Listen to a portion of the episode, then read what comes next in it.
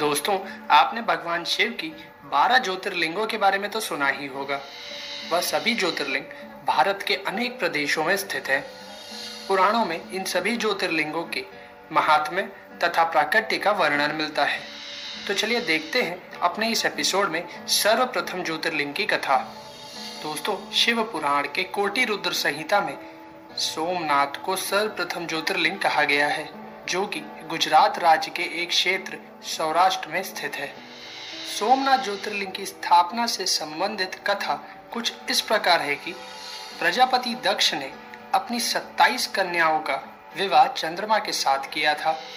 दक्ष कन्याएँ चंद्रमा को अपने पति स्वरूप में पाकर बड़ी ही खुश थीं, परंतु चंद्रमा उन 27 बहनों में से सबसे अधिक प्रेम रोहिणी से करते थे। इस बात से बाकी सभी स्त्रियाँ दुखी रहने लगी और अपने पिता प्रजापति दक्ष की शरण में चली गई थी। अपनी पुत्रियों की व्यथा और चंद्रमा के दुर्व्यवहार को सुनकर प्रजापति दक्ष भी बहुत दुखी हो गए थे। उन्होंने चंद्रमा से भेंट की और उन्हें शांति पूर्वक कहा, तुमने निर्मल व पवित्र कुल में जन्म लिया है। फिर भी तुम अपनी पत्नियों के साथ भेदभावपूर्ण व्यवहार करते हो? तुम्हारे आश्रय में रहने वाली जितनी भी स्त्रियाँ हैं, उनके प्रति तुम्हारे मन में प्रेम कम और अधिक? ऐसा सौतेला व्यवहार क्यों है? अब तक जो व्यवहार किया है, वह ठीक नहीं है। अब आगे, फिर ऐसा दुर्व्यवहार तुम्हें नहीं करना चाहिए। इस प्रकार प्रजापति दक्ष ने अपने दामाद चंद्रमा को प्रेम पूर्वक समझाया और ऐसा सोच लिया कि चंद्रमा में सुधार हो जाएगा। उसके बाद प्रजापति दक्ष वापस चले गए थे।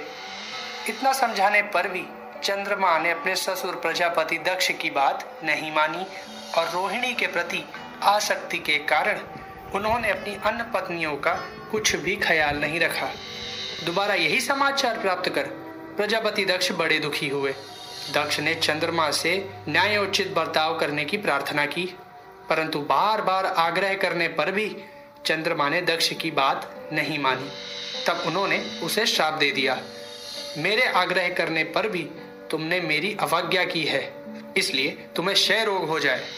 दक्ष द्वारा श्राप देने के साथ ही क्षण भर में चंद्रमा क्षय रोग से ग्रसित हो गए।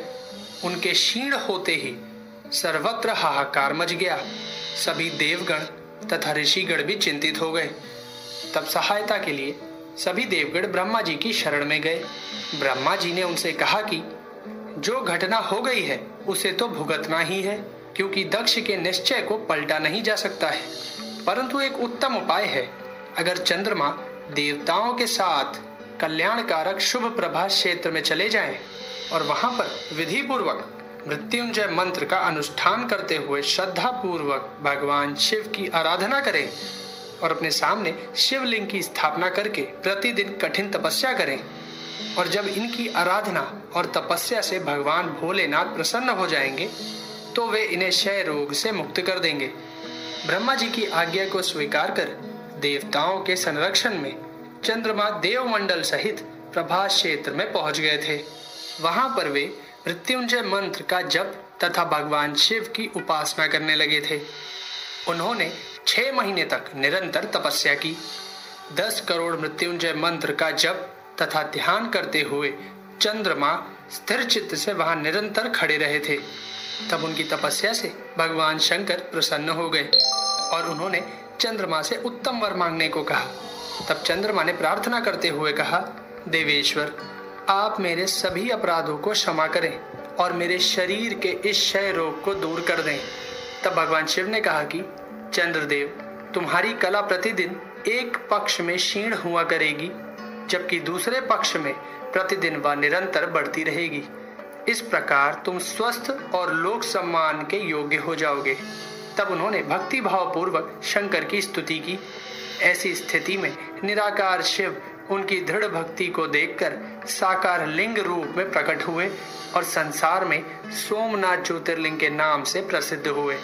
दोस्तों वहीं पर सभी देवताओं ने सोमनाथ कुंड की स्थापना की, जिसमें भगवान शिव और ब्रह्मा जी का सदा निवास माना जाता है।